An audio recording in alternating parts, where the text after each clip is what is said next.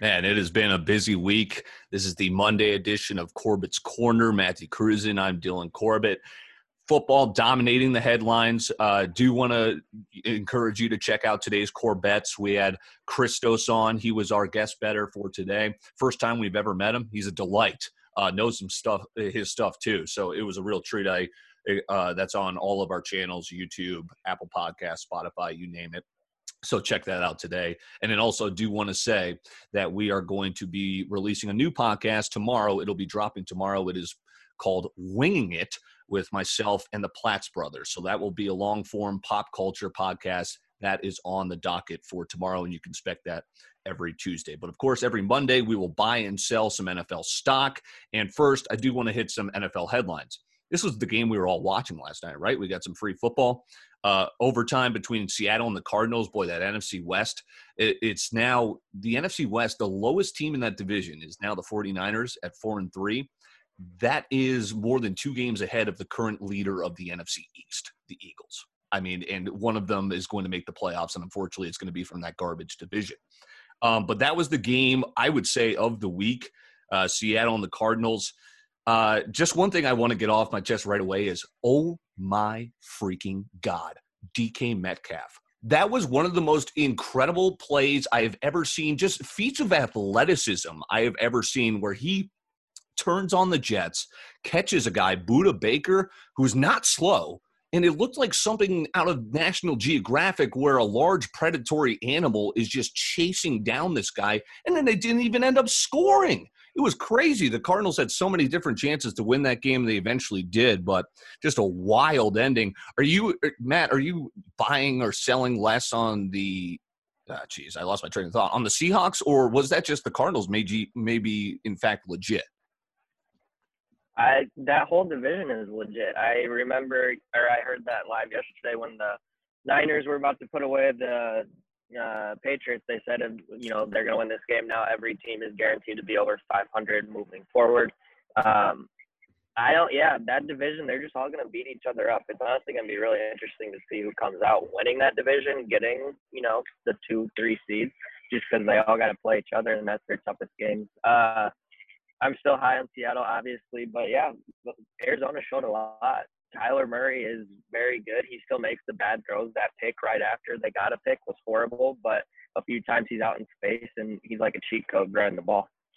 Yeah, speaking of cheat codes, I mean, this is I wanted so DK Metcalf didn't have a good game statistics wise, but he stole the show by running hundred yards and chasing a guy down. I I've never seen a human being like that. He almost looks like Myles Garrett playing wide receiver. Um, who who would you compare him to? Because I don't think we've seen a receiver like Metcalf in uh, since Megatron, Calvin Johnson. That's exactly what I was going to say. He's Megatron who runs um, a four-three instead of a four-four. Uh, he he's a receiver unlike we've seen before. Like you said, didn't uh, didn't put up the receiving numbers yesterday, but he literally saved.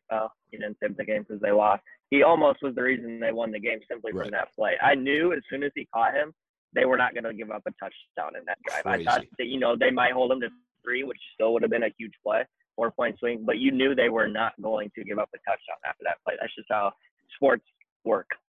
No kidding. And I want to transition to kind of the larger point of that with I feel like we're watching a whole new game. Uh, before it was Brady, Manning, tall, sturdy white guy in the pocket. Now it's get the ball out quick. You don't want to take a sack we're making human beings now that I don't think are. It's like we're engineering them in a lab. DK Metcalf, Myles Garrett. The game is changing, and so you played the under tonight in a parlay. And Nick Saban made this comment. I think it was a couple weeks ago, where he said it's not it's not about defense wins championships anymore. It's barely about can your defense hold the other team from thirty. Uh, just because that's how the game has changed. Look what happened to Matt Stafford yesterday. I don't know if you saw this. He he got lit up by AJ Terrell out of the secondary. Totally clean hit, except not in today's NFL. Protect the quarterback at all costs. It's not you can't right. hit him high, you can't hit him low. It's protect the money. You just can't hit him hard, which is so mm-hmm. frustrating for a defensive player. But what I'm trying to get at is the quarterbacks are getting the ball out so fast. They are so accurate. Look at Russell Wilson last night dropping in dime after dime to Tyler Lockett. Tyler Lockett's looking like he's Jerry Rice. I mean, it, it's all about the offensive game now, and it must be so.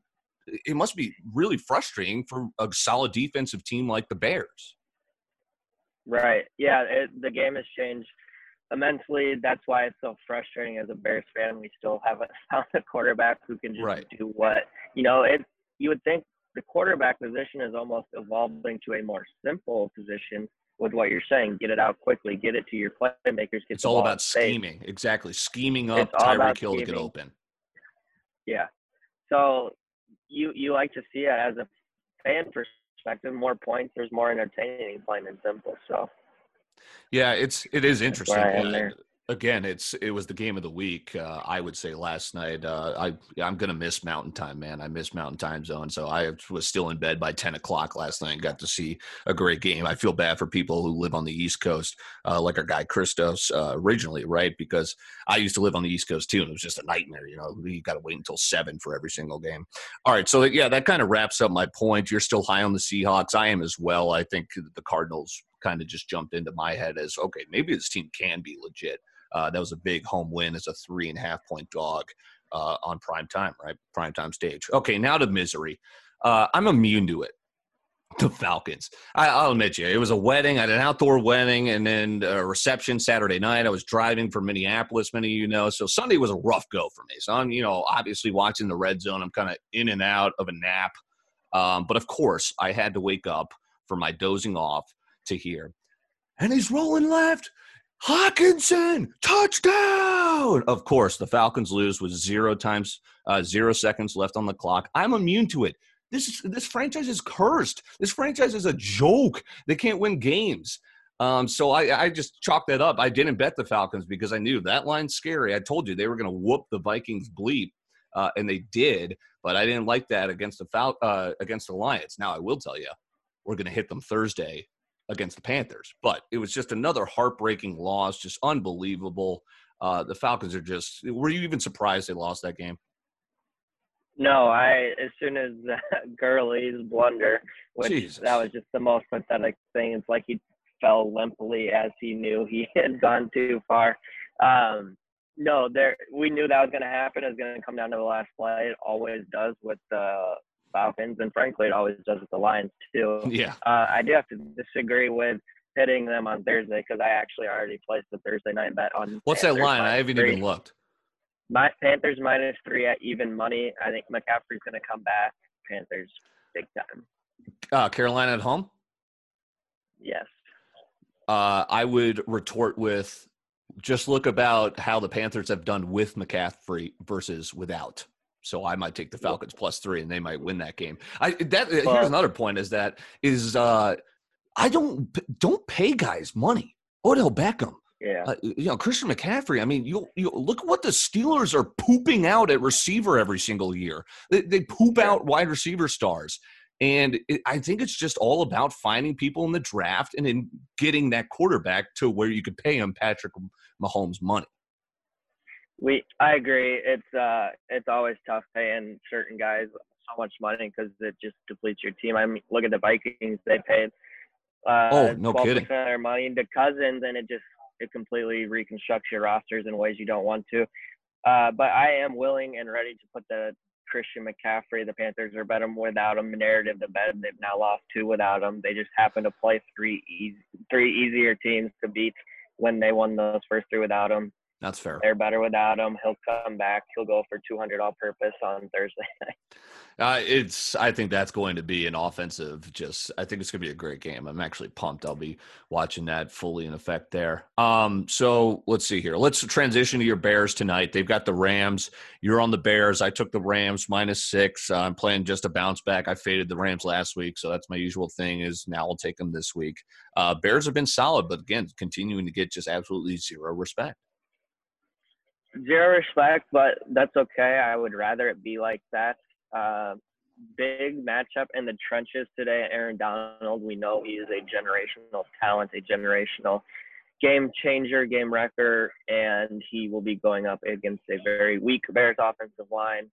They either can't run or they can't pass block or they can't do both, but it certainly have not pass blocked well, run blocked well, all at the same time. So look for him to wreak havoc, especially with their uh, Bears left guard out for the season. So they'll be weak there. Jalen Ramsey will tail trail uh, Allen Robinson all over the field. We'll see what Foles does on uh, Sunday night. They always start slow. Every game this season, the Bears have started slow against the Giants. So we'll see if they can, uh, you know, get off to a better start offensively. Thing that keeps them in every game is the defense. They uh, don't let other teams, you know, score very often. They they're more of a bend but don't break defense rather than just shutting, you know, choking you out and not giving you anything. They they've given up yards in some big plays, but they they found ways to get the stops when they mattered. So on that note, uh, how do you think Goff's going to do tonight against the Bears D?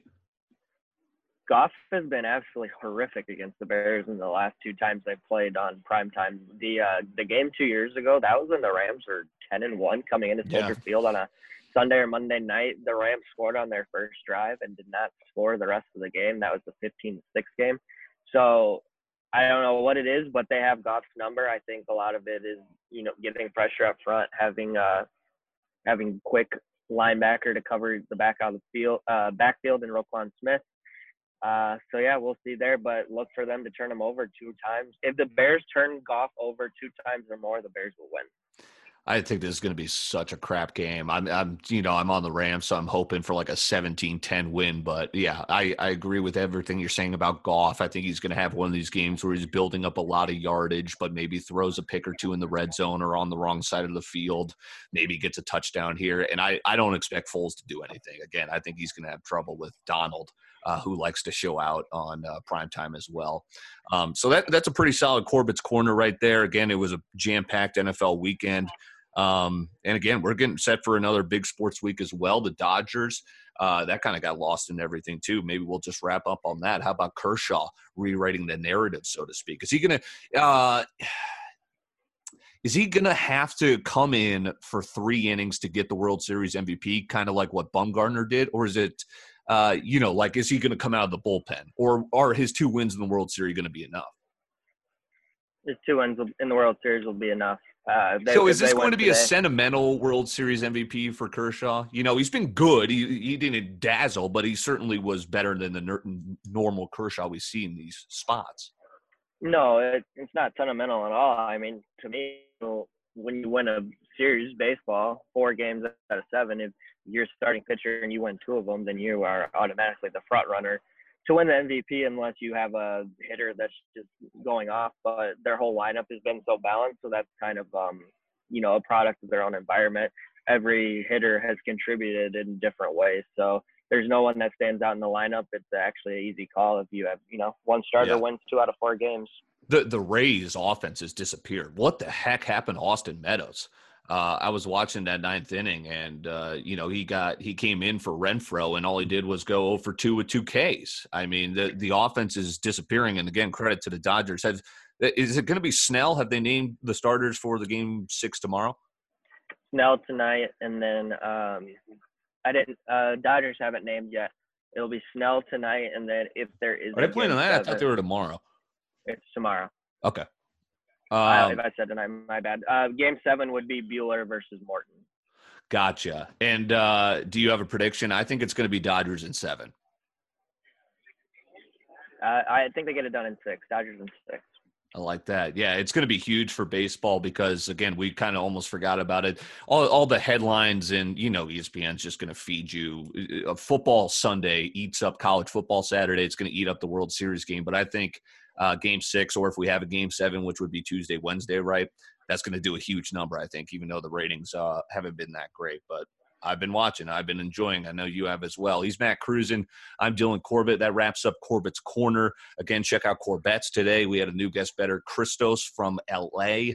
Uh, it was a lot of fun with him. So check that out. We're getting you set for Monday Night Football. And of course, here on Corbett's Corner, wrapping up uh, the football Sunday and the weekend of sports. Winging it coming tomorrow with the Platts brothers and myself. We're back on Corbett's Corner on a Wednesday, and Corbett's, of course, our daily sports betting podcast, wherever you enjoy your podcast and YouTube as well.